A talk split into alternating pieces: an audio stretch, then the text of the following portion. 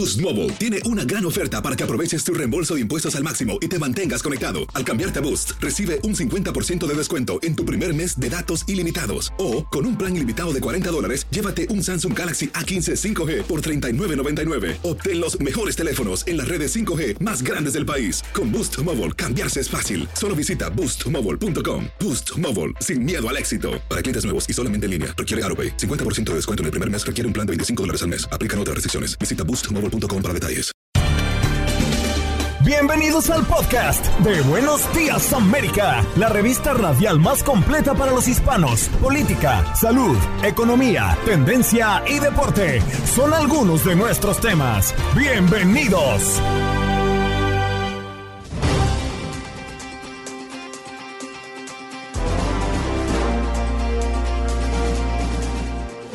En Buenos Días América, un programa especial a propósito del regreso a clases, Back to School, acompañados de muchos profesionales y conocedores en diferentes áreas. Por ejemplo, tuvimos la participación del pediatra doctor Ilan Shapiro para hablar de la prevención contra posibles contagios de COVID-19 y viruela del mono. Y también hablamos de las vacunas importantes para este regreso a clases. Muchos padres han tomado la opción de homeschool a propósito de la pandemia. Para hablarnos de ello, el profesor Germán Grijalva, ¿cómo podemos insertar a nuestros hijos a esta nueva modalidad de aprendizaje? Además, tuvimos una conversación muy interesante con el superintendente del Distrito Escolar Unificado de Los Ángeles, Alberto Carvalho, las nuevas reglas para el regreso a clases en el Distrito Escolar Unificado de Los Ángeles, los protocolos para los maestros y personal de las escuelas. La doctora Edith Chiro, psicóloga, gestión de las emociones. Nuestros niños también sufren de ansiedad al regresar a clases. ¿Cómo podemos manejarlo? Fernanda Casas Buenas llega a Buenos Días América para hablar de la alimentación inteligente, cómo preparar las luncheras y preparar comida para nuestros hijos. Y nuestros colaboradores, Etel Colato desde Los Ángeles, California, también nos conversó esta mañana Paula Lamas desde Seattle y por supuesto los deportes con Aldo Sánchez. ¿Qué pasó? ¿Qué pasó? ¿Qué pasó? Mientras usted dormía. Mientras usted dormía.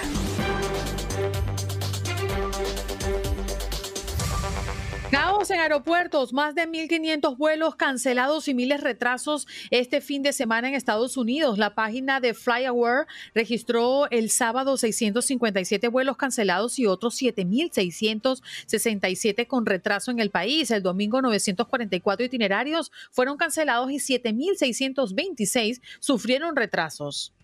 Tras una segunda prueba negativa de COVID-19, el presidente Joe Biden sale de aislamiento y retomará su agenda. El mandatario dio negativo este sábado en un test de antígeno y tras repetírsele la prueba este domingo ya pudo salir de su aislamiento. Mañana tiene planificada una visita a las zonas más afectadas por las inundaciones de Kentucky junto a la primera dama.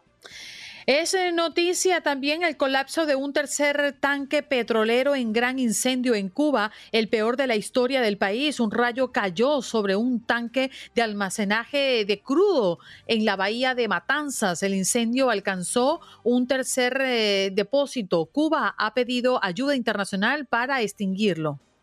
Capturan a criminales que robaban a otros criminales. Sus víctimas eran narcos y coyotes. El gobierno afirma que desarticuló una banda que realizaba atracos en guaridas de distribuidores de, de, narcóticos, traficantes de inmigrantes y salones de apuestas ilegales en Houston, Texas. El jefe de este grupo fue condenado a 26 años de prisión. Ahora nos vamos a Nueva York y es que el Departamento de la Policía, Bomberos y la Guardia Costera están buscando en las aguas de Far Rockaway a un hombre que fue reportado como desaparecido durante la madrugada. Los cuerpos de emergencia respondieron a un pedido de auxilio en Beach 13 y también alrededor de las 2 de la mañana ha ocurrido esta, mm, esta alarma, esta, esta llamada. Atención médica, cambio climático, impuestos, las claves del proyecto prioritario de la administración de Joe Biden aprobado por el Senado. Este domingo fue aprobado este proyecto y queda lejos de la ambiciosa propuesta por el mandatario de Estados Unidos en estas materias, pero se apega a la promesa de no aumentar los impuestos a las familias o empresas que ganan menos de 400 mil dólares al año. Tiene tres años, agarró la pistola de su padre en Jayalía y se disparó accidentalmente. Orlando Guzmán tiene prohibido acercarse a su hijo mm, de tres años luego que fue arrestado en Jayalía acusado de negligencia infantil. El hombre dejó desatendida su arma y su bebé la disparó accidentalmente quedando lesionado por una bala en su rostro. En noticias internacionales colapsa un tercer tanque petrolero en gran incendio en Cuba, el peor de la historia en este país caribeño. Un rayo cayó sobre un tanque de almacenaje de crudo en la bahía de Matanzas. El incendio alcanzó este domingo un tercer depósito. Cuba ha pedido ayuda internacional para extinguirlo.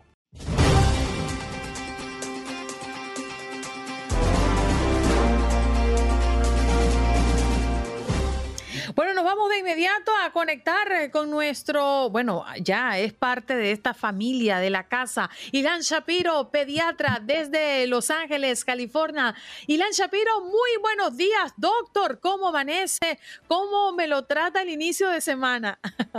Feliz de estar con ustedes y sobre todo ahorita con el cambio rico, rico, rico, rico de verano disfrutando la familia y listo para mandar a los niños a clases. Ay, doctor, aquí está el punto importante de nuestra conversación. ¿Enviar a los niños o no enviar a los niños? ¿De enviarlo mascarilla o no mascarilla? Porque la pandemia no ha terminado y los casos que hemos visto, la verdad es que han sido en aumento en las últimas semanas. ¿Cuál es su mejor recomendación usted que es pediatra, doctor? Andreina, voy a quitar el sombrero de pediatra y te voy a platicar como padre para ti, para Juan Carlos y para, para querida Tatiana. En este momento tenemos que ver las cosas como son. Yo creo que ningún padre podría sobrevivir con sus hijos encerrados otra vez un año completo con ellos. Y en este momento, gracias a Dios, ya no estamos en el 2020, ya no estamos en el 2021 ya tenemos mucho aprendizaje. Y esto va desde lo que hemos platicado mucho, que es la parte de las vacunas, la parte de prevenir y ayudar a nuestros hijos. Y por otro lado, cosas que ya podemos hacer en la escuela para poder mejorar lo que es la ventilación y definitivamente la conversación de cómo poder evitar esto. Pero en medio de todo esto, Ilan, yo le soy sincero, mi percepción es que pareciera que los niños aprendieron la lección lo que no aprendimos los adultos. Los niños como que se concientizaron más rápido en medio de la pandemia y ellos al parecer sí la tienen clara. ¿Usted qué opina? Definitivamente los niños están ahorita aprendiendo mucho más, eh, al, punto que lavado de manos, eh, cuando nosotros pensamos que las mascarillas no se las iban a poner, estamos viendo niños de dos años para arriba que están poniendo la mascarilla sin ningún problema y hemos visto que no ha creado más infecciones, más problemas. Definitivamente lo que sí hemos visto es que estamos más protegidos y creamos más barras entre nosotros y el virus. Hoy en día ya sabemos muchas cosas que no sabíamos antes. ¿Estamos cansados? Lógicamente sí, creo que todos ya pasamos por eso, creo que todos estamos sintiendo eso, pero va a ser sumamente importante en este momento quitar ese cansancio a un lado y volver las cosas prácticas. Si están subiendo los casos como prácticamente están subiendo hace un par de días y semanas, pues lógicamente quedan más barreras entre nosotros y el virus. ¿Pasa algo? No, es incómodo tal vez, pero definitivamente si nos podemos ahorrar la semana de enfermedad, las complicaciones que algunos de nosotros van a tener y definitivamente la hospitalización, la platina. Doc, ah, gracias por estar con nosotros. Eh, yo sé que los niños, ustedes, eh, personal sanitario y los profesores son los grandes héroes de todos estos últimos tiempos, pero además, ¿me puede decir cuáles son las vacunas necesarias que debemos tener o que los niños deben tener para afrontar este año escolar? Tatiana, abres una pregunta importantísima, porque ahorita con lo del COVID-19 parece que se nos juntaron tres años completos y está difícil saber a dónde estamos y dónde no estamos hay un esquema básico de vacunación que es sumamente importante y lo acabamos de ver hace un par de semanas porque hubo un joven desgraciadamente que no estaba vacunado que le dio polio. Entonces sabemos hoy en día que estas vacunas están sirviendo y que nos ayudan para protegernos a nosotros y también a la comunidad. Entonces, importantísimo, hay vacunas a prácticamente al momento de nacer, está la de la hepatitis B, y de ahí en adelante, a los 2, 4, 6, a los 12 meses, 15 meses, o sea, múltiples veces. Entonces, si ustedes están en duda y también la preciosura de muchos de los estados es que ya tienen la parte, la cartilla de vacunación virtual, porque en México antes nos daban el papelito y era como que prácticamente nuestra, nuestro pasaporte, más importante el pasaporte era la, la, cartilla de vacunación. Entonces, chequen con su pediatra. Si no han ido en más de un año, es buen momento para regresar a su pediatra, porque aparte de las vacunas, están los exámenes de sangre si es que son necesarios. Checamos por anemia, plomo, colesterol. Eh, y digo, no me dejarán mentir, ha sido unos años difíciles y muchos de nosotros hemos subido de peso y muchos niños también han estado batallando con eso. Entonces, saber cómo estamos con la altura, cómo estamos con el peso, con el desarrollo, la parte psicológica, o sea, hay muchas cosas muy importantes que aparte de darles la defensa justamente de la vacuna, también les damos estas defensas. Doctor, no solamente el COVID-19 es una preocupación en este momento en los Estados Unidos, la viruela del mono también lo es. Y muchos eh, padres no quieren enviar a sus hijos porque temen que se contagien de la viruela del mono. ¿Podría refrescarnos cómo es que se contagia una persona de viruela del mono y si es tan así como lo estamos viendo, tan contagioso versus COVID-19? Bueno, hay buenas noticias en esa, en esa parte ahorita. La parte que tenemos que empezar a hacer es qué es el, la viruela del mono. La viruela del mono lo que nos preocupa es que es un primo de la viruela que tuvimos antes de la década de los ochentas, que era sumamente contagiosa y que creaba muchos, muchos, muchos estragos, dolores de cabeza, muertes en niños y en adultos. gracias a Dios, la viruela del mono en este momento, la tasa de mortalidad es menos de 1%, entonces eso es muy, muy, muy positivo pero para los niños, para mujeres embarazadas, para personas que tengan problemas con su sistema inmune, puede crear estragos y también las cicatrices y otras cosas más. Entonces, tenemos que estar alertas definitivamente. ¿Tenemos que estar en pánico de que esto es como el COVID-19? No. La ventaja de, lo que estamos teniendo ahorita con la, la viruela del mono es que se transmite directamente por contacto y muchas veces contacto prolongado prácticamente estamos eh, participando, estamos en una misma cama, estamos que intercambiando, por ejemplo, cepillos de dientes, utensilios de, cocina, eh, toallas, cosas muy, muy, muy íntimas y también, lógicamente, contacto íntimo y lo que es el contacto por eh, contagio por fluidos corporales. Entonces, si en la escuela, sabiendo esto, en las escuelas, si nosotros estamos lavándonos las manos, eh, prácticamente si hay algún niño que tenga algún tipo de salpullido, pues de por sí ya se ponen las pilas y, lo ponen a un lado y le hablan a la mamá. Hay que seguir haciendo eso. Al momento que lavamos superficies también nos ayuda mucho y prácticamente eso. Y lógicamente lo que tenemos que hacer nosotros como padres es que si nuestro hijo está enfermo con fiebre, porque al principio, y voy a platicar un poquito más sobre los síntomas. En un principio puede empezar con fiebre, malestar, dolor de garganta, inflamación de los ganglios linfáticos. En esos primeros tres días, pues puede ser influenza, puede ser COVID-19, puede ser una gripa normal, tenemos una lista de estas cosas, pero prácticamente entre el segundo y el cuarto día empezamos a tener lo que son los eh, salpullidos o esas manchas en la piel muy características que, se, que, que empiezan como una bola roja, ah, después de eso se llenan como de agua, explotan y prácticamente después dejan como una cicatriz dura que duele. Entonces, eh, y ahí es cuando decimos, eso suena mucho más a, a viruela del mono. Y también la ventaja que no teníamos con el COVID-19 es que aquí tenemos una prueba para encontrarla rápidamente y dos, una vacuna para prevenir esto que generalmente se les está dando a lo que son adultos y algunos niños, en dado caso que tengan ciertas enfermedades específicas, para poder ayudarlos a defenderse contra la viruela del mono. Sí, pero rápidamente, antes de que se nos acabe el tiempo, porque quedan segunditos, la gran ventaja que tenemos sobre el COVID-19, eh, hablando de la viruela del mono, es que esta vez es visible. De, independiente de cómo se llame en el país de cada uno de nosotros, sarpullido, eh, brote, ampollas, pues finalmente la podemos ver y podemos marcar una distancia sin necesidad de crear una estigmatización ni, ni, ni andar señalando a la gente. Juan Carlos, este virus le da igual a quien ames. en donde estés, que hagas de tu vida, si eres humano, eres un lugar donde este virus puede llegar a reproducirse. Entonces, este es un virus humano. No hay que ver, hay que aprender de las cosas y errores que hicimos con el COVID-19 y quitar la desinformación, porque ya empezaron otra vez que las clásicas, que esta, la vacuna ya estaba, ¿cómo llegó la vacuna más rápido? Porque tuvimos viruela de la viruela que la erradicamos por vacunación y tenemos ya diferentes, eh, una lista negra de virus prácticamente que nos puede dar dolores de cabeza y por eso era muy importante para nosotros cuidarnos y tener estas cosas. Entonces, definitivamente, Juan Carlos, muy, muy acertado tu comentario. Gracias por estar con nosotros. Qué buena señal nos ha dado y además nos ha generado confianza para continuar con nuestras vidas y enviar a nuestros muchachos a las aulas de clase.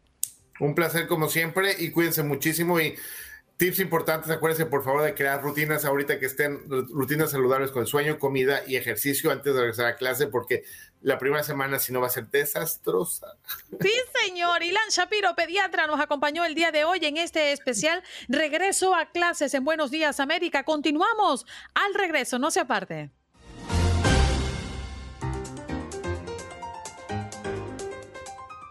Vámonos de inmediato a enlazar con el profesor Germán Grijalva, quien está con nosotros esta mañana en nuestro especial de regreso a clases de Buenos Días América. Profesor Grijalva, gracias por estar con nosotros esta mañana. Hola Andreina, qué rico compartir con ustedes de nuevo en esta mañana cafecito. Definitivo, profesor. Oiga, hay muchas personas y familias que miraron con buenos ojos homeschool a propósito de la pandemia. ¿Qué significa esta, este método o esta mm, alternativa para educar a nuestros hijos en casa y en todos los estados de los Estados Unidos se puede elegir esta educación, profesor? Ah, sí, señora. Uh, Andreina, como, como, como dice la palabra homeschool, básicamente es escuela en casa. Eh, muy, uh, uh, digo, la escogen mucho, muchos padres de familia, especialmente durante la pandemia, pues es obvio que si no todos, casi todos los estudiantes de este país tuvieron que usar ese método online a través del Internet. Ah, vale la pena aclarar que hay una diferencia eh, entre lo que significa homeschool y lo que significa eh, educación virtual o virtual school.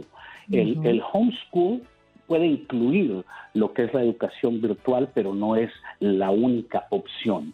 Un homeschool es cuando los padres de familia, los encargados legales de los, de los chicos, deciden que eh, tal vez por, uh, por varias razones hacer el papel de escuela en la casa, tal vez uh, uh, por, por, por, razones de, de, distancia, por razones de enfermedad de los chicos, por razones tal vez de, de que están eh, eh, eh, llevando a cabo condiciones de residencia eh, eh, de un lado a otro, no están, no están fijos en un solo lugar, eh, razones religiosas, en fin, varias razones.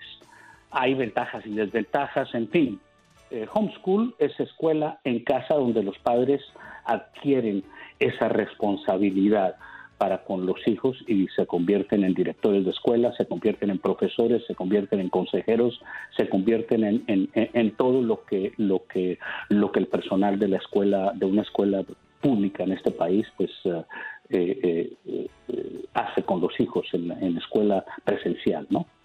Profesor, gracias por conectarse con nosotros y yo a mí me surgen muchas preguntas. Una de ellas es, ¿es gratuito este servicio? ¿Los padres fácilmente pueden optar por eh, escoger una educación presencial o una educación desde casa?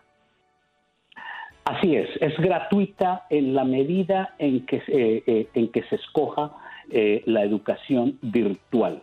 Si un padre de familia es, escoge hacer homeschooling, hay dos opciones. Una, sin el uso del Internet, donde los materiales para, eh, eh, para la educación eh, de, los, de, los, de los chicos pues están disponibles a nivel comercial o a nivel estatal y los padres los adquieren y ellos son los padres, los, los profesores, los que imparten las clases y deciden cómo llevar un currículum eh, eh, bastante de manera bastante amplia. La otra opción, que es la que escoge la mayoría de padres de familia, es la opción por Internet, la opción virtual, que es básicamente lo mismo que se llevó a cabo durante la pandemia. Los materiales se imparten a través del Internet por profesores que son certificados. el currículum es designado por, la, por el por el, ah, por el Departamento de Educación de cada estado o cada condado y, ah, y no tiene ningún costo. El, el, el, homeschooling sí podría tener un costo en que los padres de familia tienen que adquirir los materiales sin, sin utilizar el Internet o, o el personal eh, eh, certificado por, por, por el Estado. O sea que esas son las dos opciones de homeschooling. Profesor, me queda un minutito, pero yo conozco a muchas familias que han querido tomar esa opción, pero se encuentran que su escuela de siempre, la escuela donde sus hijos han estado por los últimos años, no ofrecen esta opción ya después de haber decretado el regreso físicamente a clases. ¿Cuál es su mejor recomendación para las personas que buscan estas opciones? Bueno, la recomendación número uno, eh, eh, no, se, no se tiene que estar casado, entre comillas, con una sola escuela. Si se decide tomar la educación eh, a través del Internet, online, virtual, eso está abierto en, en, general. Ya sabes, el Internet no tiene localidad. Entonces, un padre de familia que escoja la educación virtual es, es simplemente eso, virtual, sin necesidad de estar eh, atado o casado a una escuela específica. El currículum es totalmente gratis, impartido por, eh, por, eh, educadores y consejeros. Claro, pero, las escuelas necesariamente, las escuelas tradicionales o las escuelas donde están nuestros muchachos actualmente viendo clases in situ, no necesariamente ofrecen el homeschool, ¿cierto?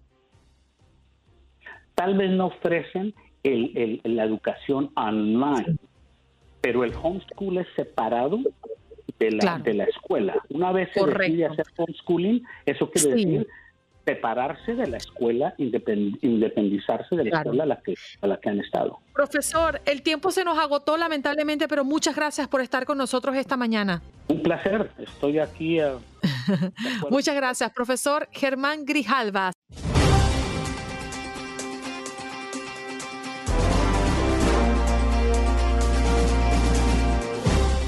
Y buenos días, América. Hoy recibe Alberto Carvalho, quien es superintendente del Distrito Escolar Unificado de Los Ángeles. Los saludamos, eh, superintendente. Gracias por tomarse el tiempo y conversar con toda nuestra audiencia de Buenos Días, América, de costa a costa. Es siempre un placer hablar con nuestra comunidad ah, por todo el país, principalmente los ah, las personas que se están preocupando con, con nuestros niños y, claro, el nuevo año escolar.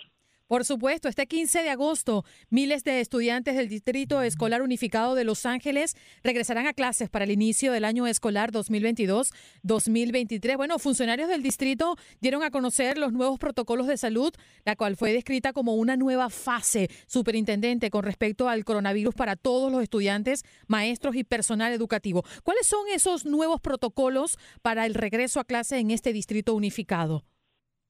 Bueno, la, el bienestar y la salud de nuestros niños y nuestros empleados continúa siendo nuestra máxima prioridad. Y por eso continuamos eh, siguiendo las recomendaciones de nuestros expertos de salud y de medicina.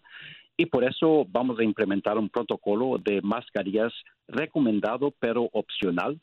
También vamos a distribuir exámenes rápidos uh, antigen uh, para todos nuestros estudiantes y empleados y estamos pidiendo que ellos hagan sus exámenes 48 horas antes del primer día de escuela y después lo vamos a repetir la semana siguiente. También, claro, estamos insistiendo ah, en el distanciamiento social para la protección de nuestros niños y vamos, continuamos instalando tecnologías avanzadas para filtrar el aire, ah, claro, para proporcionar un ambiente escolar muy saludable. Tenemos protocolos muy rigurosos, muy avanzados y un sistema de, seguridad, de protección ambiental eh, muy elevado comparado a otros sistemas escolares a nivel nacional.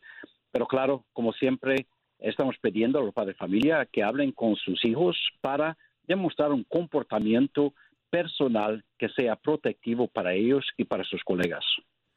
Superintendente Carvalho, eh, podríamos hablar de muchos temas alrededor de nuestros hijos, pero creería que hay dos que son muy importantes. Ya nos habla del COVID-19, pero el tema de la seguridad de nuestros hijos, ¿quién mejor que usted, que ha estado en dos de los distritos escolares más grandes del país, para hablar de esto? El pasado 24 de mayo vimos una masacre en la escuela primaria Rov en eh, Uvalde, en Texas, y a todos los que tenemos hijos en escuelas nos preocupa.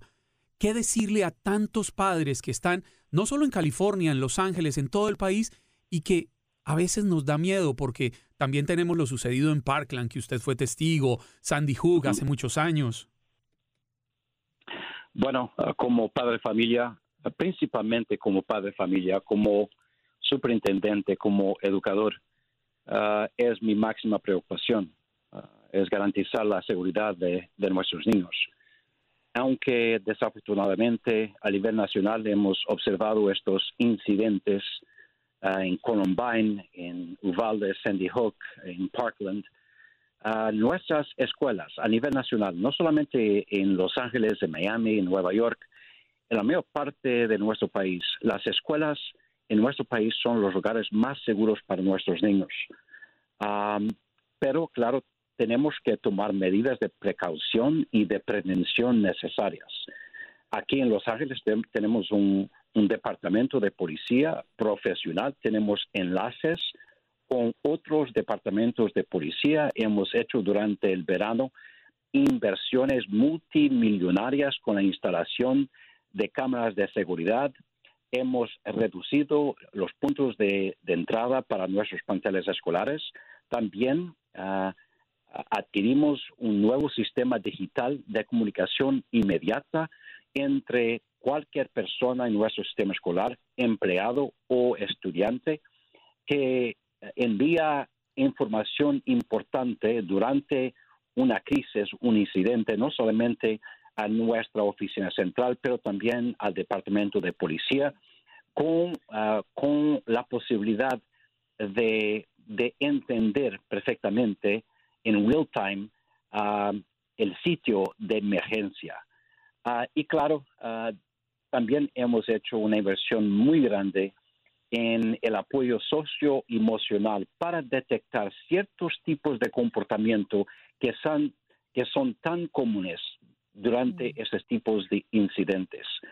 Uh, pero lo más importante es mantener un proceso de comunicación entre nuestros niños, los padres de familia y nuestro sistema escolar con información que puede prevenir o evitar las tragedias que hemos observado. Mm. Es una preocupación comunitaria y necesitamos la comunidad con nosotros para evitar estas tragedias. Superintendente, una de las grandes preocupaciones en este momento y en medio de la pandemia ha sido el éxodo de los estudiantes. Se estima que entre 10.000 y 20.000 estudiantes no están matriculados o dejaron de asistir el año pasado en el Distrito Escolar Unificado de Los Ángeles, siendo el problema más mm, pronunciado ¿no? en los primeros grados, según eh, las cifras recientes que han entregado. ¿Cuál es la realidad? ¿Por qué está pasando esto? ¿Y qué hacen o dónde están esos niños ahora? Bueno, es un fenómeno ah, que estamos observando a nivel nacional de gran preocupación. Y yo pienso que las, las razones son, son muy específicas. Aquí en nuestro estado de California, principalmente en Los Ángeles, una comunidad de inmigrantes, ah, una de, las razones tiene que ver con las políticas de inmigración recientes. Durante la pandemia, muchos padres de familia, muchas familias, debido a condiciones económicas, pero también falta de trabajo, se fueran de nuestra comunidad, se llevaron sus niños. Ah, la segunda razón es una razón puramente económica. El costo de vida en nuestra comunidad, el costo de vida en, centros urbanos como Nueva York y, Miami son ah, muy, ah, muy elevados. Es muy difícil alquilar un, un apartamento, rentar un apartamento, comprar una casa el costo de vida es elevado y claro, personas de pocos recursos no pueden vivir en nuestras comunidades.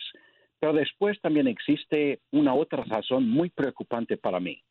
Yo pienso que en nuestra comunidad, debido a encuestas, debido a conversaciones con entidades comunitarias, con niños, estudiantes y adultos, yo pienso que existen miles de estudiantes que están perdidos aquí en nuestra comunidad y sin duda ninguna en otras comunidades.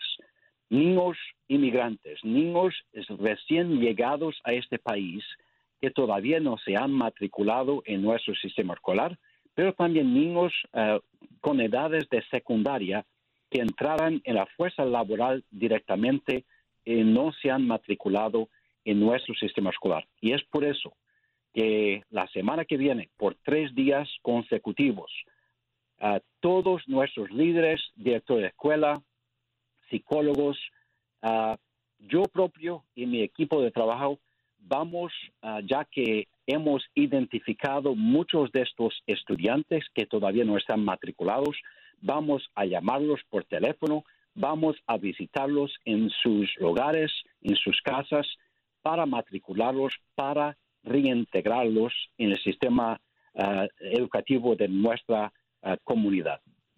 Sabe que me parece tan importante eso que usted está diciendo porque cada año siente uno que es lo mismo, pero en esta oportunidad vemos un ingreso masivo de personas por la frontera sur de una manera irregular y muchos vienen con sus hijos. Podemos darle a ellos la certeza de que el sistema escolarizado en Estados Unidos no le entregue información al sistema migratorio y que pueden matricular a sus hijos con total seguridad para que puedan ir a las escuelas sin el temor a que los estén señalando o persiguiendo ni que sean eh, objeto para, para capturar y deportar a sus padres? Claro que sí. Mira, uh, ustedes tienen que entender que yo, yo soy el superintendente escolar de Los Ángeles, pero fui un niño indocumentado en este país, soy inmigrante. Mis acciones son acciones de protección a todos los estudiantes, no obstante uh, su estatus uh, de migración. Quiero protegerlos a ellos, a sus padres, familia. Ellos tienen un derecho a una educación en nuestro país. Es su derecho y yo lo puedo asegurar. Mm. Quiero que se sienten, que se sienten seguros con todo el apoyo que merecen nuestro sistema escolar. Estamos listos para ellos. Superintendente, nos queda muy poquito tiempo, pero quisiera preguntarle porque Los Ángeles es una de las numerosas ciudades estadounidenses que sufren un aumento del número de desamparados y se han formado grandes eh, campamentos en las aceras causando protestas eh, de la comunidad propiamente. Los Ángeles prohíbe campamentos de indigentes cerca de las escuelas. Eh, ¿Esto es un hecho o todavía está en proceso de aprobación?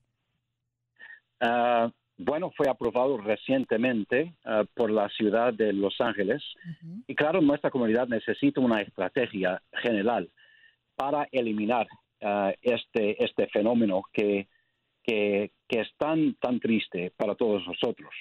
Pero tenemos que empezar con la designación de una área de protección alrededor de nuestras escuelas. Y eso fue finalmente aprobado eh, por eh, el Consejo de la Ciudad de Los Ángeles para garantizar una área de protección donde nuestros niños, principalmente los niños más jóvenes, no tengan contacto con una, una perspectiva de humanidad muy triste muchas veces ah, las personas ah, sin hogar tienen problemas mentales, tienen problemas psicológicos. y eso asusta a nuestros niños y muchos padres de familia. Tenemos que garantizar un perímetro de seguridad para nuestros planteles escolares y yo pienso que la política recientemente aprobada por la ciudad es una buena política de protección a nuestros niños. Al mismo tiempo, tenemos que tener una estrategia comunitaria para apoyar a las personas desamparadas en nuestra comunidad. Superintendente Carvalho, más que una pregunta, quiero que sepa que lo extrañamos aquí en el sur de la Florida y envidiamos a la gente en Los Ángeles porque cuentan con un gran educador como usted.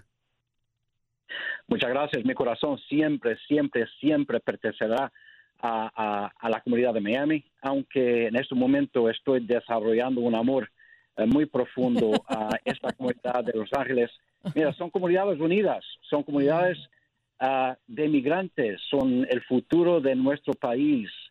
Y, y, el futuro, claro, empieza con nuestros niños. Uh, me siento muy orgulloso de la labor que, que hemos hecho en Miami, pero ahora uh, siento un, un, amor muy profundo, muy grande a esta comunidad de Los Ángeles, pero Miami siempre, siempre estará en mi corazón. Pero fueron 14 años, nada más, nada menos. eh, superintendente, muchas gracias. Se nos ha acabado el tiempo, pero queremos agradecerle en nombre de toda nuestra comunidad hispana en los Estados Unidos estos tiempos y estos minutos que nos ha regalado. Muchas gracias, un gran abrazo a todos. Aquí en Buenos Días América, Alberto Carvalho, superintendente del Distrito Escolar Unificado de Los Ángeles, en este especial de regreso a clases.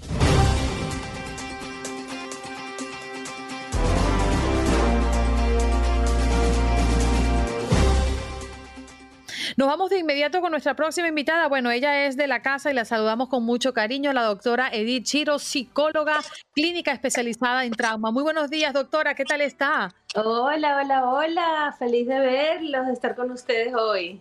Bueno, hoy con un programa especial y por eso la hemos invitado, doctora, el regreso a clases, back to school, eh, momentos de mucha atención para los padres porque tienen que cumplir con la responsabilidad de enviar a nuestros hijos bien bonitos, todo en orden y que vayan pues felices y contentos. Pero ¿cómo logramos manejar el tema emocional con ellos? Porque ellos también sufren de ansiedad, ellos también tienen expectativas y ellos también llevan pues por dentro una emoción de cara al regreso a clases. Totalmente. Y fíjate que en esta, en esta época también es importante resaltar que por los dos años de pandemia, de cuarentena, de todo esto que hemos estado viviendo, este regreso a clases se ha hecho hasta un poco más complejo y complicado y con otras capas de ansiedades, miedos, separaciones, incertidumbres, confusiones. Entonces, sí, no, para algunos niños no es una tarea fácil. Así como para algunos niños están muy emocionados y muy felices de volver a ver sus compañeros, de estar de vuelta en un ambiente social, de compartir. Asimismo, para otros eh, chicos y chicas es muy difícil ese reinserción, eso entrar otra vez en esa rutina, tanto desde el punto de vista social como desde el punto de vista académico, como desde el punto de vista de separación de, la, de, estar en casa con los padres, con la familia y todos los, todos los retos que tienen que ver con la parte académica, de volver a hacer tareas, de las exigencias de la clase. Hay algunos niños que eso les está causando muchísima ansiedad. Pero Edith, esta realidad tan abrumadora que viven nuestros pequeños, ¿los está volviendo más fuertes o los está volviendo más nerviosos? Bueno, pero ya va. Esa es una, esa es una pregunta maravillosa y este, tiene dos lados de la moneda, porque muchas veces estamos en esta cultura, justo estaba leyendo sobre eso, que estamos en esta cultura en Estados Unidos sobre cada vez que tienes un reto, cada vez que tienes una dificultad, entonces tú dices, what doesn't kill you make me stronger, o sea, lo que no me mata me hace más fuerte. Ajá, eso está muy bien y es verdad que nosotros frente a las adversidades desarrollamos habilidades para, fortalecernos, aprendemos cosas nuevas, tenemos buenos buenas mecanismos de defensa y de ah, enfrentar situaciones difíciles. eso es verdad. Pero también es verdad que la la dificultad y las emociones difíciles de tristeza, de, de miedo, de dolor, de eh, son reales. Entonces, a mí no me gusta, no me gusta decir que, bueno, saltamos todo eso y pasamos como si no estuviera pasando nada y cada vez somos más fuertes. O sea, toda esta idea de los superhombres y las supermujeres, los superhéroes, ¿no? De que todo lo que te pasa, tú te vuelves más fuerte, o sea, en contra de la kriptonita, ¿sabes? Como Superman. Es verdad que también hay que hacer una pausa y reconocer las dificultades, que eventualmente en el proceso de crecimiento nos volvemos más fuertes, sí, nos volvemos más resilientes, nos volvemos más capaces. Algunas personas sí, algunas personas no. Algunas personas se vuelven más traumatizadas y se vuelven más eh, limitadas. Entonces, esa, esa, oración hay que decirla con cuidado. Doctora, ¿cómo podemos afrontar eh, el problema de la inseguridad y la violencia en los colegios? Porque los niños al, ir, irnos de vacaciones eh, se quedaron con el recuerdo de lo último que pasó en Ubalde y ahora entramos al cole pues después de, un, de unas vacaciones tranquilas, pero no, no han dejado de sentir esa ansiedad. ¿Cómo lo podemos tratar? Sí, mira, es una pregunta buenísima porque es una realidad que estamos viviendo y sobre todo el bombardeo de información a los que estamos expuestos, no solo los adultos, sino los niños también. Una de las cosas importantísimas como padres y uh, profesores y personas que estamos alrededor de, los, de nuestros chicos es, fíjate muy bien qué información están manejando los niños.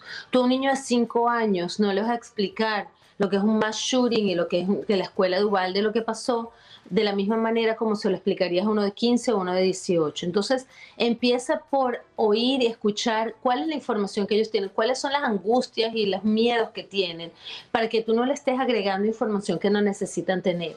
Ahora, también es importante reconocer el miedo que tienen, no lo invalides y no lo minimices y ok, cuéntame ¿Qué te está preocupando? ¿A qué le estás teniendo miedo? ¿Qué te estás imaginando que puede pasar?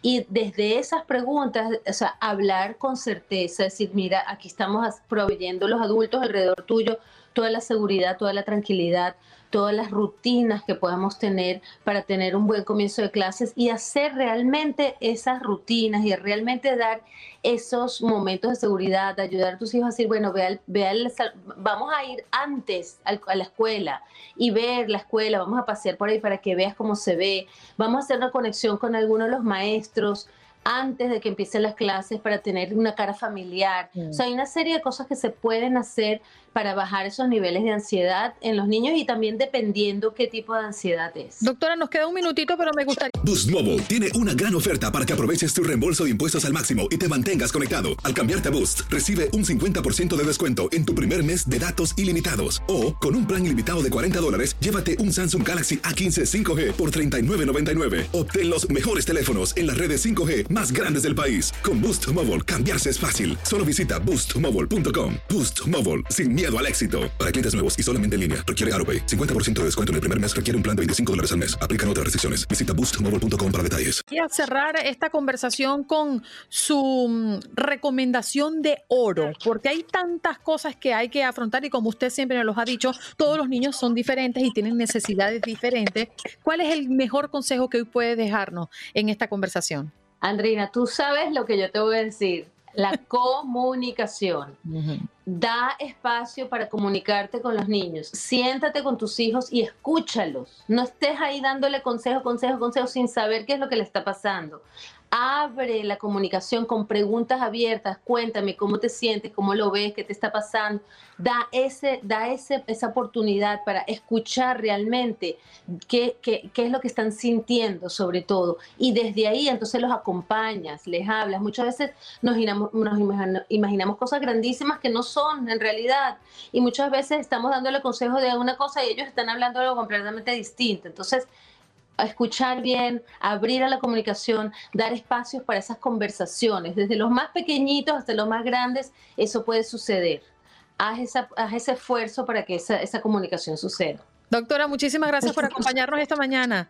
Un placer y siempre, siempre felices de verlos. Seguro, un abrazo. La doctora Edith Chiro, psicóloga, hoy nos acompaña en este especial de regreso a clases. Vámonos de inmediato con nuestra próxima invitada. Ella es Fernanda Casas Buenas. Ella está con nosotros para hablar de las eh, mochilas y, bueno, en especial de la comida y la lunchera para enviarles a nuestros chiquitos. Bueno, podríamos decir alimentación inteligente. Muy buenos días, Fernanda. ¿Qué tal?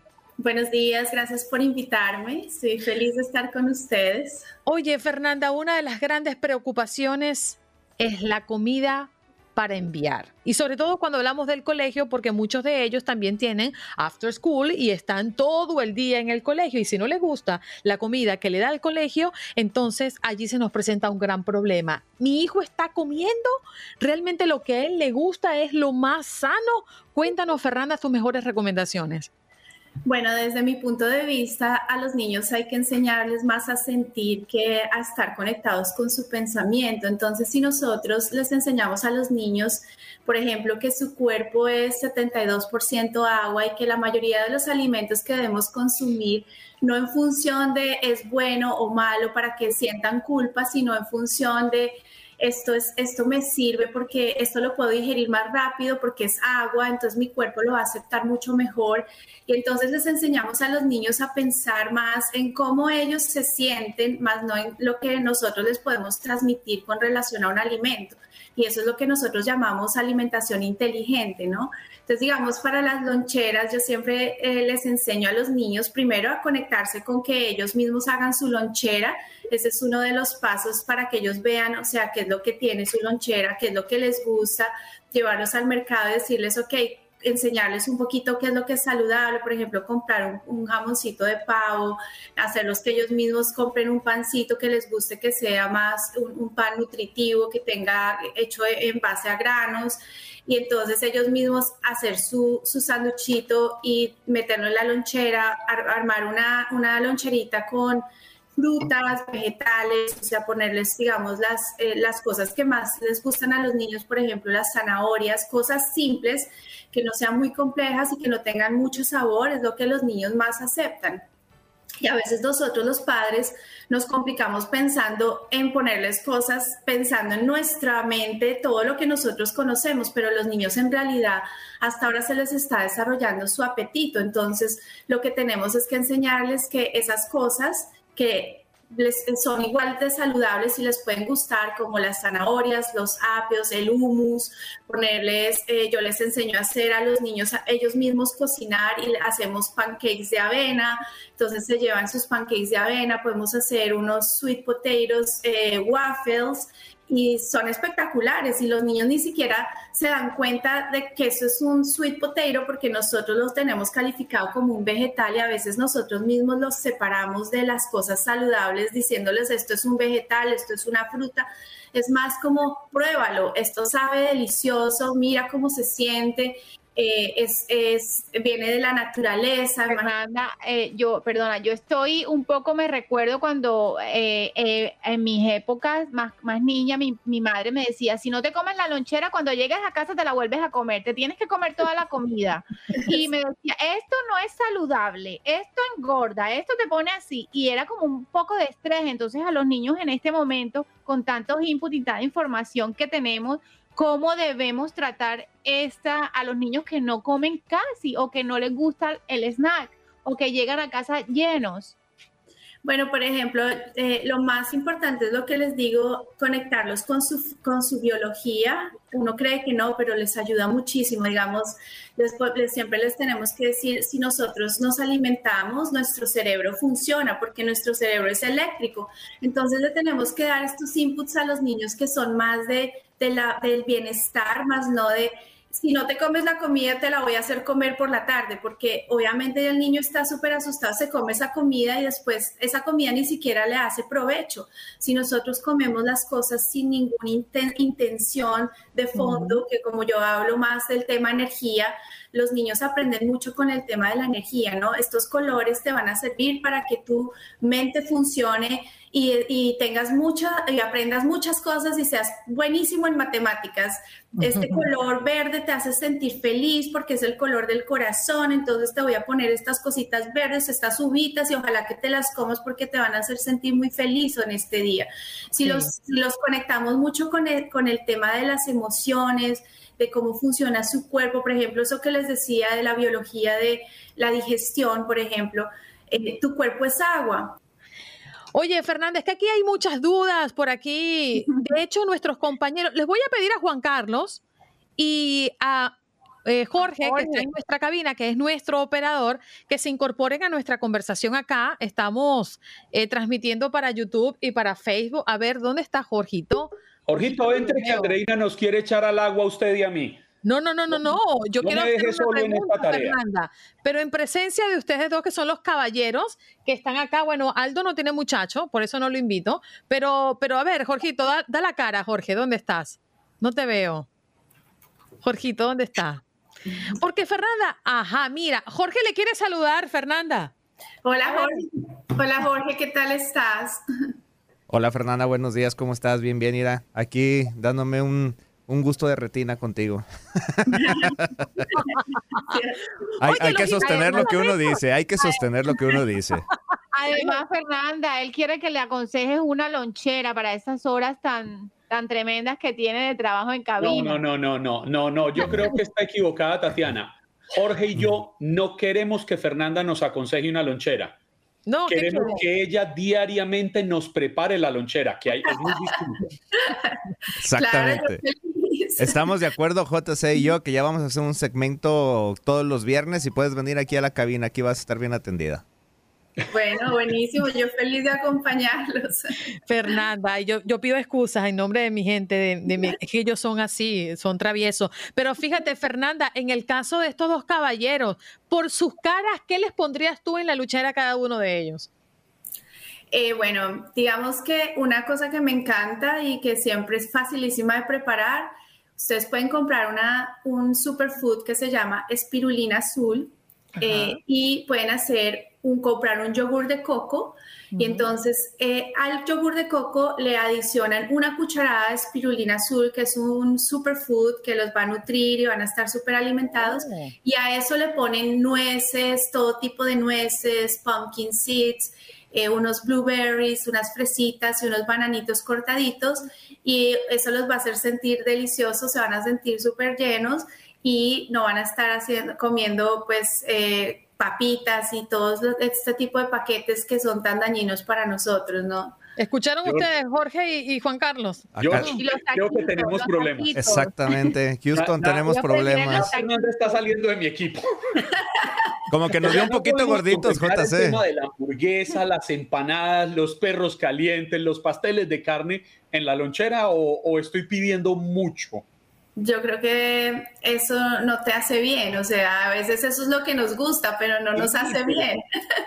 Hay que darte pao pao, Juan Carlos. Eso cuando comes esas cosas siempre vas a tener más ganas de comer esas cosas, porque esas... Pero voy a ser más feliz. No, no, no, estás equivocado, porque lo que pasa es que la comida que nosotros hacemos, digamos eso, la pizza, las hamburguesas, eh, eh, las empanadas, todas son, nosotros llamamos comida de baja vibración porque no tiene ningún contacto con las plantas y la naturaleza. Entonces, cuando entre tú más comida de baja vibración comes, tu cuerpo te pide más comida de baja vibración, tu, tu, tu, eh, tu estado de ánimo está en baja vibración, aunque tú crees que te hace feliz, después te da mal humor, o sea, estás sintiéndote terrible, te sientes además culpable de comer. ¿no? Un No, no, no, pero eh, ah, una cosa, cuando comemos hamburguesas, va su ración de lechuguita, su ración de cebolla y, tomate. Ahí está la compensación. Esto lleva salsa de tomate. Claro que sí. Exacto, eso es lo que, eso desafortunadamente es lo que nosotros tenemos en nuestra mente, pero esa no es la realidad, porque tenemos que buscar cosas, además, los revueltos de las cosas son las peores. No se puede mezclar una, el pan con la carne, con el tomate, con la... Todo esto es lo que hace que nuestro cuerpo no lo pueda digerir bien, porque el cuerpo tiene enzimas para digerir cada cosa. Y Mira, Fernanda, yo lo que siento antes de despedirte, pues se nos acaba el tiempo que tienes un fuerte trabajo con estos dos muchachos. Yo de verdad te compadezco. No, pero nosotros, nosotros somos vegetarianos en segunda generación, como yo lo he explicado en otras oportunidades, oportunidades aquí en el programa. La vaca come pasto, nosotros comemos vaca, estamos comiendo pasto en segunda generación. Exactamente, estoy de acuerdo, de acuerdo. Fernanda, gracias. Adiós, Fernanda. gracias. Gracias a ustedes, que tengan un lindo día. Aunque no me pongas lonche, Fer. Chao. Ay, qué pena. Estás escuchando el podcast de Buenos Días América, la revista radial más completa para los hispanos. Escúchanos en las diferentes plataformas: Euforia, Spotify, TuneIn y iHeartRadio. Tu DN Radio. Vivimos tu pasión. Dicen los grandes, la liga se gana partido a partido. Partido a partido. En Buenos Días América, Contacto Deportivo.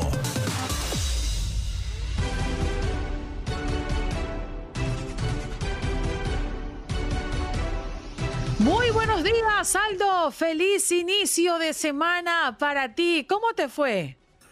¿Qué tal, Andreina? Un placer eh, saludarte, al igual que Tatiana, George, a toda la hermosa audiencia que nos escucha. Todo bien, todo bien. Fue un eh, fin de semana muy movido, eh, muy bueno. ¿Qué tal? ¿Qué tal le fue a ustedes?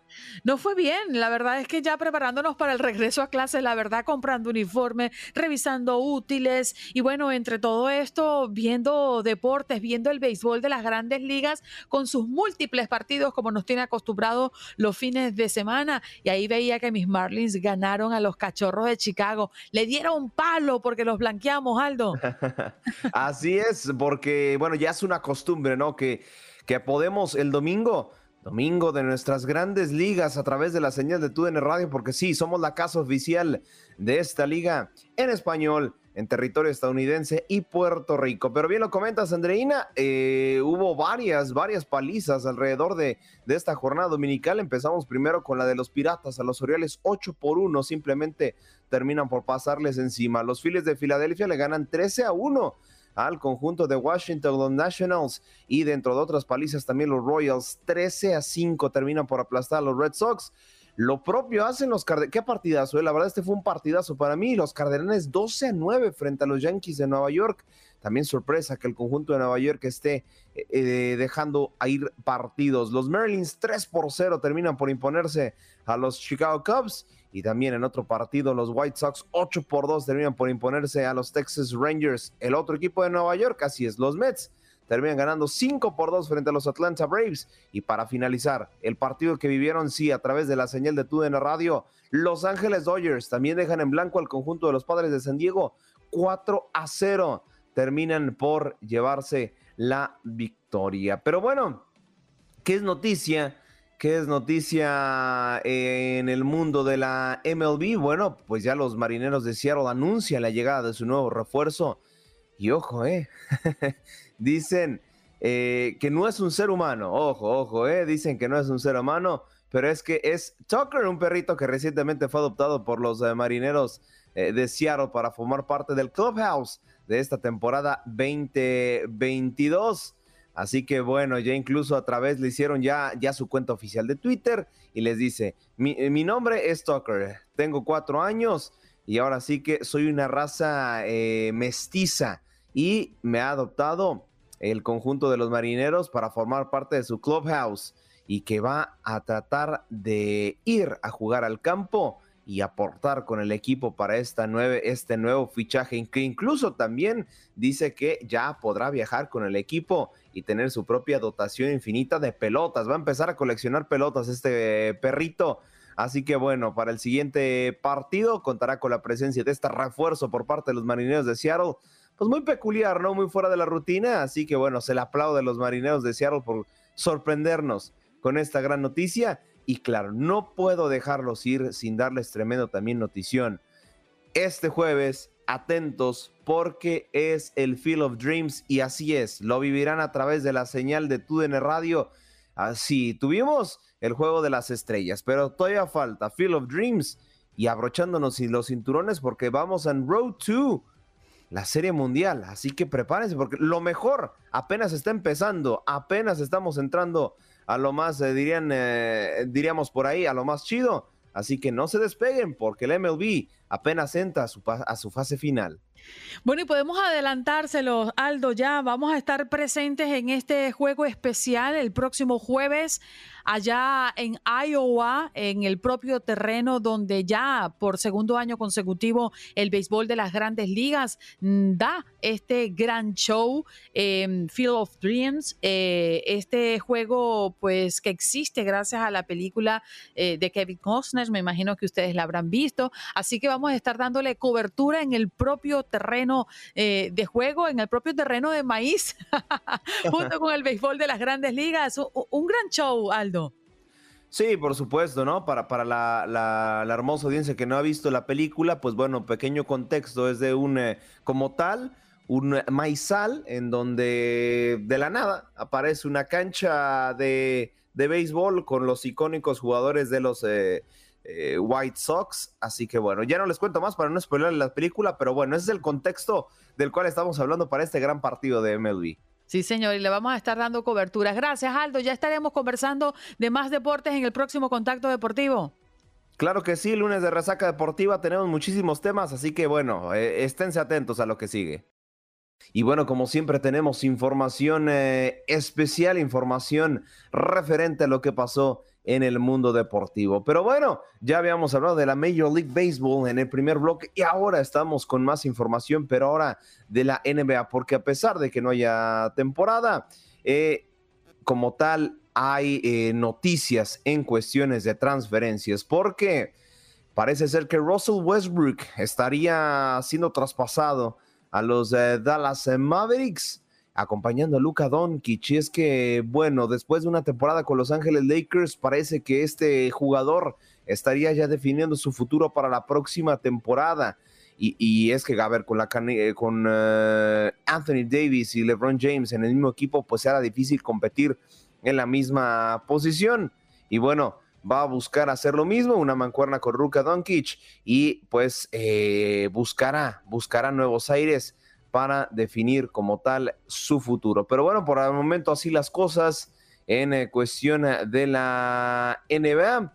Y bueno, también el otro caso de LeBron James, ¿no? Que está a punto de definir su futuro, que tiene tres opciones dentro de la NBA.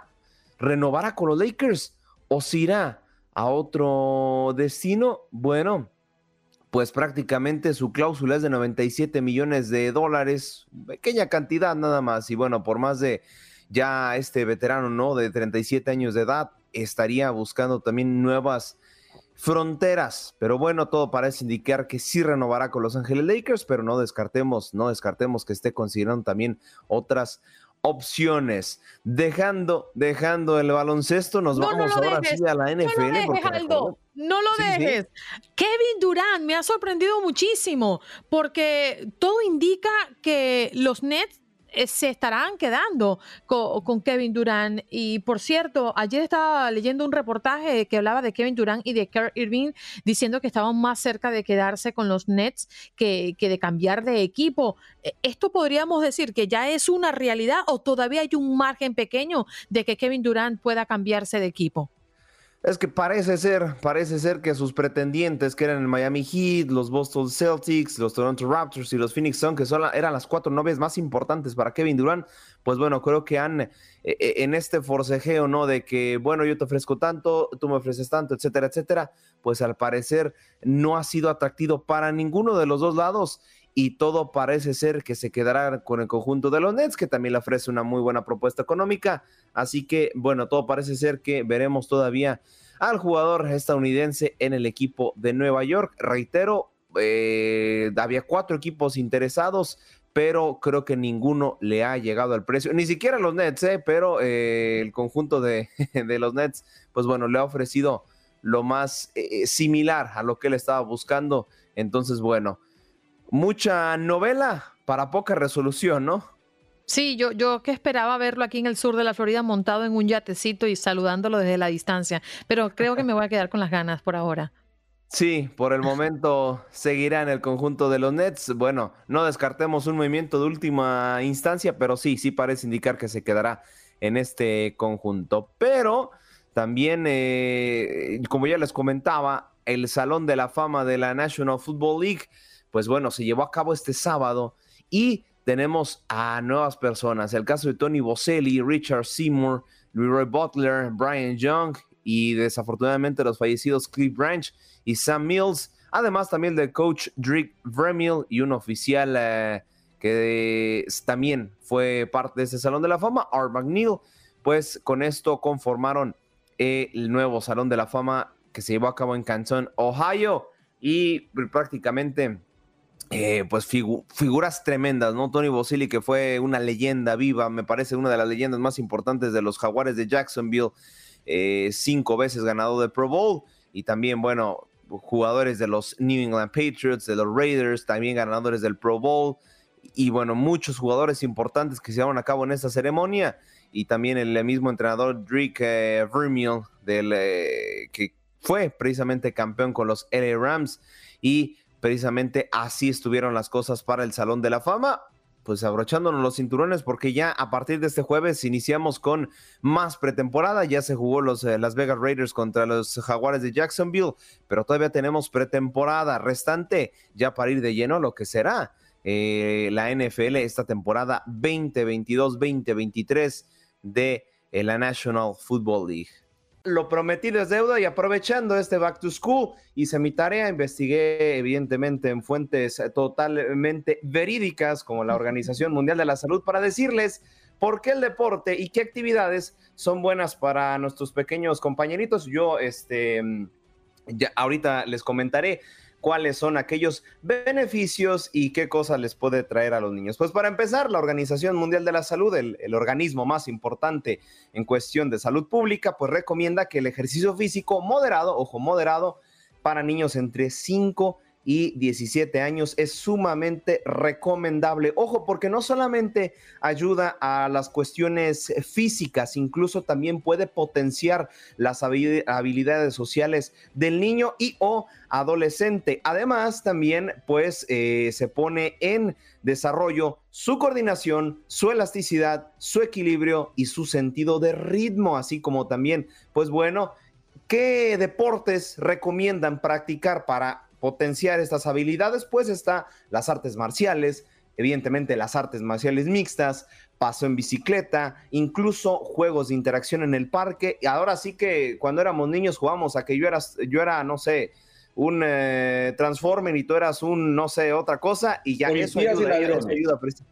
Exactamente, policía de ladrones, exactamente. Eso ayuda a la imaginación y por consecuente potencia tus habilidades físicas. Y ya también eh, a partir de los 7, 10 años, ya los deportes en equipo se recomiendan de muy, em, de mucha manera. ¿Por qué? Porque evidentemente potencia sus habilidades sociales, fomenta el esfuerzo físico, la disciplina, la competitividad, ojo, la competitividad sana, porque hay, yo conozco algunas personas que la competitividad se la toman muy, pero muy eh, demasiado en serio, y eh, precisamente también la administración del tiempo, porque evidentemente el ejercicio te roba no te roba, más bien eh, te administra como tal cierto tiempo en tu vida y ayuda eso a mejorar dicha administración.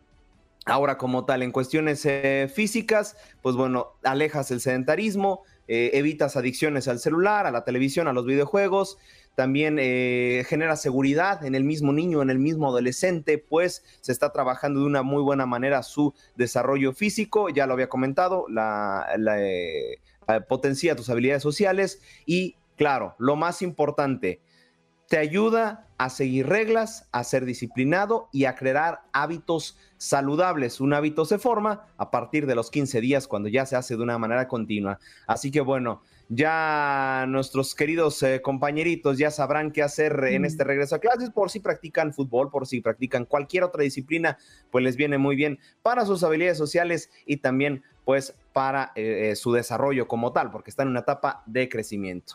Oiga, muchachos, no sé si, si, si en México, en Colombia, así como en Venezuela, cuando nosotros mandábamos los muchachos al colegio o cuando nosotros íbamos al colegio, siempre había un día de educación física. Pero aquí, en los Estados Unidos, no es así. Ellos salen al patio a recrearse en, los breaks que dispone el calendario eh, y las horas del colegio, pero no, no veo que existe, al menos en estos, eh, estos primeros grados de los muchachos, una materia que se llame educación física o actividad física. ¿No es así? Para, los más, para los más mayores sí, Andreina, ya cuando los niños pasan, ah. van a middle school y tal, ya van un poquitico más enfocados a PI, pero creo que también es una opcional, ¿no? Es ah, algo opcional que pueden elegir los niños. Mm, bueno, en mi país era desde primer grado hasta que te ibas a la universidad. Siempre existía una materia, un día donde tú mandabas al muchacho con sus shorts, con sus mon, con sus franelas, zapatos de, tenis. Eh, y fíjate que aquí me da curiosidad, claro, yo no he llegado hasta allá porque tú sí, Tatiana, tienes muchachos un poco más grandes, pero en mi caso, pues que Jorge Andrés va a comenzar el segundo grado, veo que no existe eso en los Estados Unidos. No existe, mi querida Andreina. Sí, en Colombia se llamaba educación física. Y usted efectivamente tenía dos o tres horas a la semana, igual que cualquier otra materia, como hablar de matemáticas, de sociales, de geografía, de, español. Usted tenía educación física y entonces uno iba eh, con una ropa totalmente diferente a la que usaba en el diario vivir, en el uniforme diario. Uno iba de eh, un pantalón deportivo, una pantaloneta debajo, su camiseta deportiva, zapatos tenis y eh, compartía, era, era, era una materia muy sabrosa. ¿En México, Aldo? En México, en lo que viene siendo la educación básica, o sea, primaria, eh, elementary school, viene siendo, sí, la materia de educación física, igual que en Colombia, vas con tu uniforme especial para hacer ejercicio y a partir de secundaria y preparatoria, lo que viene siendo junior high y high school, pues ya se, se deja de un lado. Puedes tomar materias optativas que son de deportes, pero también puedes tomar de arte, entonces ya no es como tal obligatorio. En mi universidad sí había materias obligatorias de, deporte los primeros dos semestres, entonces sí, sí, sí, las metí, pero como tal, el máximo organismo de educación aquí en México, que es la Secretaría de Educación Pública, no lo exige ya para a partir de junior high. Vamos a aprovechar Sí. Además les cuento, y se acuerdan antes como los campeonatos que se que surgían, ¿no? Eh, los fines de semana con la escuela en nuestros países, era una cosa muy divertida. Aquí también se da porque ellos agrupan como el deporte en, módulos, entonces hacen tres meses voleibol, luego tres meses de basquetbol y así, las, y los chicos se van apuntando. También tienen su actividad y tal, que, que gozan en el gimnasio, van muchos niños y todo, pero allí era una cosa como más, más del, de, no sé, más que compartía más los amigos y los chicos todo el año. Sí, es que aquí se maneja diferente el deporte y cuando vamos a, a, las universidades, ni te digas, ¿no? Lo que pasa en las universidades, pero también recuerden que aquí el deporte amateur, el deporte para menores, esos que no rentabilizan con el deporte, eh, es muy, pero muy arraigado. La NCAA, la, la NAYA, eh, que existe fuera de los deportes profesionales. Pero bueno, también tenemos a Etel Colato, que se ha conectado desde Los Ángeles, California. Vamos a preguntarles cómo manejaban en los colegios en su país la educación física si pasaba como nos pasaba a nosotros, Etel. Muy buenos días. Buenos días, Andreina, Tati, Juan Carlos. Este, sí, a nosotros igual que en Colombia, igual que en México, era una materia que había que pasarla. Y yo me dediqué a natación, que ahora estoy pagando las consecuencias porque padezco de sinusitis crónica. Pero sí. Wow. y dicen que la natación es uno de los deportes más completos que existen. Exactamente. Y, y, precisamente por eso yo les enseñé a mis hijas desde bebitas a nadar y precisamente para evitar accidentes en las piscinas, en las albercas durante los veranos y, y este, y me funcionó bastante. Pero porque en una ocasión mi niña, la, la, la mayor, íbamos a un cumpleaños, este día como unos tres añitos, y se entramos a la casa y se va directamente a la piscina y se lanza. Pero fíjate la opinión de nuestra audiencia. Teresa Harris dice, en Texas, todas las escuelas públicas de primero al grado 12 sí tiene physical education, dos horas por semana mínimo. Igual que acá en Los Ángeles, eh, la educación física es obligatoria. Al ah, menos en distritos, aquí en California también es, es este, va dentro, igual que en nuestras escuelas, va es como una hora más. Parte del peso. Y, y, no solamente, perdón, y no tres veces, sino que son los cinco días. Pero ya tenemos a Paula Lamas al teléfono. Paula, te escuchamos por allí. Adelante. Muchas gracias, Andreina. Qué pena con este pequeño detallito técnico, pero bueno, como les comentaba, aquí hay mucha preocupación en cuanto a los maestros, ya que faltan pocas semanas para el comienzo de clase y hay una escasez bastante, bastante grande. Eh, están intentando contratar por todas partes maestros, sobre todo para que den clases eh, virtuales. La Asociación Nacional de Educadores dice que el primer problema es la brecha salarial que están ganando unos dos mil dólares menos que hace 10 años, es decir, un 20% menos. Aquí en el estado de Washington se calcula que un maestro en promedio gana 76.820 dólares al año. Eso fue entre el 2019 y el 2020, según documentos que obtuvimos del superintendente estatal pero si se le suman los beneficios, están alrededor de los 87.452 dólares. La otra situación es que dicen que hay que brindarle a los maestros también la oportunidad que crezcan a nivel profesional, que se le provean pues programas de educación y eh, eso sería también otro de los incentivos que están intentando promover. Eh, alrededor de 2.000 empleados inscritos ahora actualmente en un programa justamente que se llama Horizon y es para brindarle un título de maestros a eh, las personas que estén interesadas en pues unirse a esta fuerza laboral. La Asociación de Educación de Washington está diciendo que casi todos los distritos están solicitando pues un certificado de emergencia, eso fue a partir del año pasado y eso es independientemente de su certificación de eh, maestros. Eh, dicen que es una certificación de emergencia que está bastante complicada conseguirla, pero que vale es, o es válida por dos años. Así que aquí la situación está bastante complicada. Hay muchas escuelas que están comenzando a pensar qué van a hacer, si reducir las clases, eh, si poner a todos los muchachos en un salón, aumentar más bien el número de alumnos eh, por salón. Eh, no se sabe muy bien cuál va a ser el futuro de esta nueva edición de educación acá, pero va a estar complicada para muchos estudiantes lamentablemente de nuestra región. Una realidad de la que hablábamos cuando se cayó la comunicación suya, Paula, pero que uno imagina que no se vive en Estados Unidos y sí se vive. Pero quiero cambiarle de tema porque en su podcast Power Moment with Paula Lamas, pues una entrevista maravillosa eh, que además también el invitado lo tuvo Andreina Gandica en su cafecito aquí en Buenos Días América y se trata de Ismael Cala, que quiso compartirle a usted eh, ese tema tan, tan espectacular que él tiene del manejo de las energías, pero además usted en su podcast tiene un concurso maravilloso. Así es, nos reencontramos con Ismael Cala porque trabajamos juntos en CNN, aunque en diferentes programas.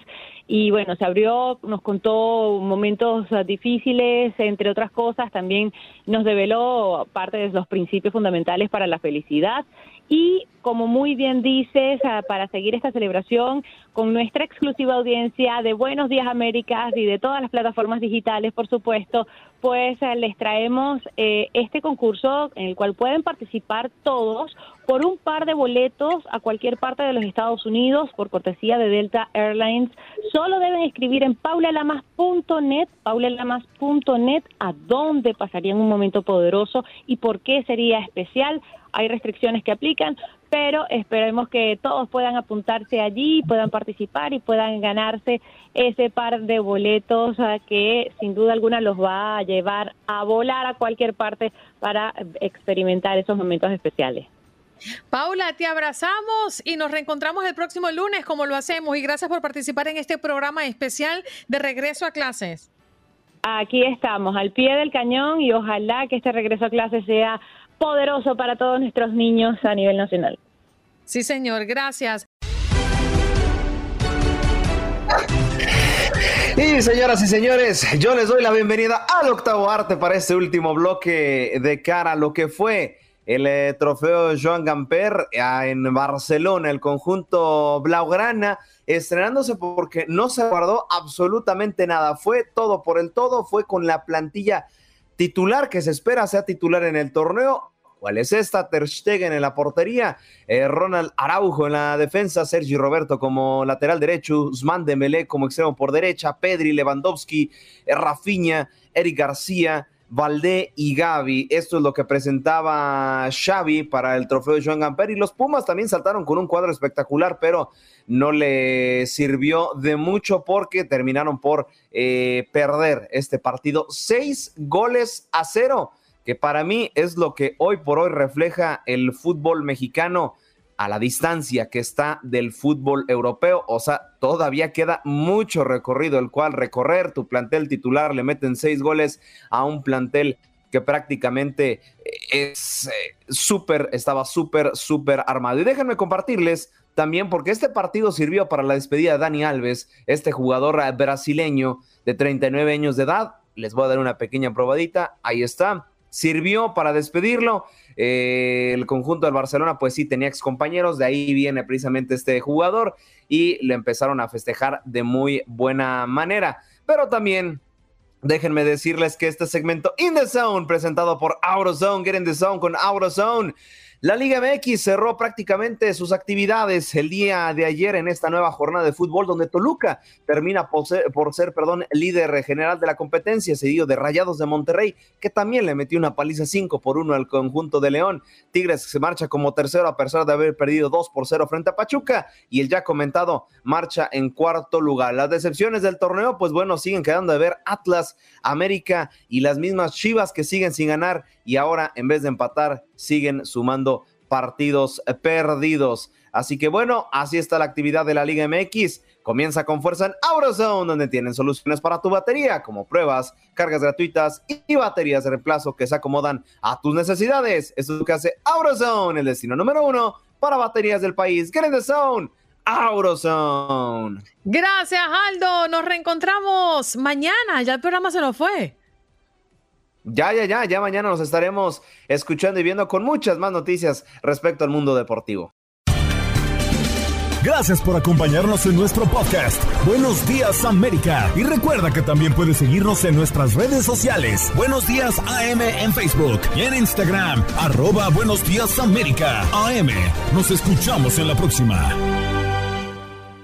Boost Mobile tiene una gran oferta para que aproveches tu reembolso de impuestos al máximo y te mantengas conectado. Al cambiarte a Boost, recibe un 50% de descuento en tu primer mes de datos ilimitados. O, con un plan ilimitado de 40 dólares, llévate un Samsung Galaxy A15 5G por $39.99. Obtén los mejores teléfonos en las redes 5G más grandes del país. Con Boost Mobile, cambiarse es fácil. Solo visita boostmobile.com. Boost Mobile, sin miedo al éxito. Para clientes nuevos y solamente en línea, requiere AroPay. 50% de descuento en el primer mes requiere un plan de 25 dólares al mes. Aplican otras restricciones. Visita Boost para detalles.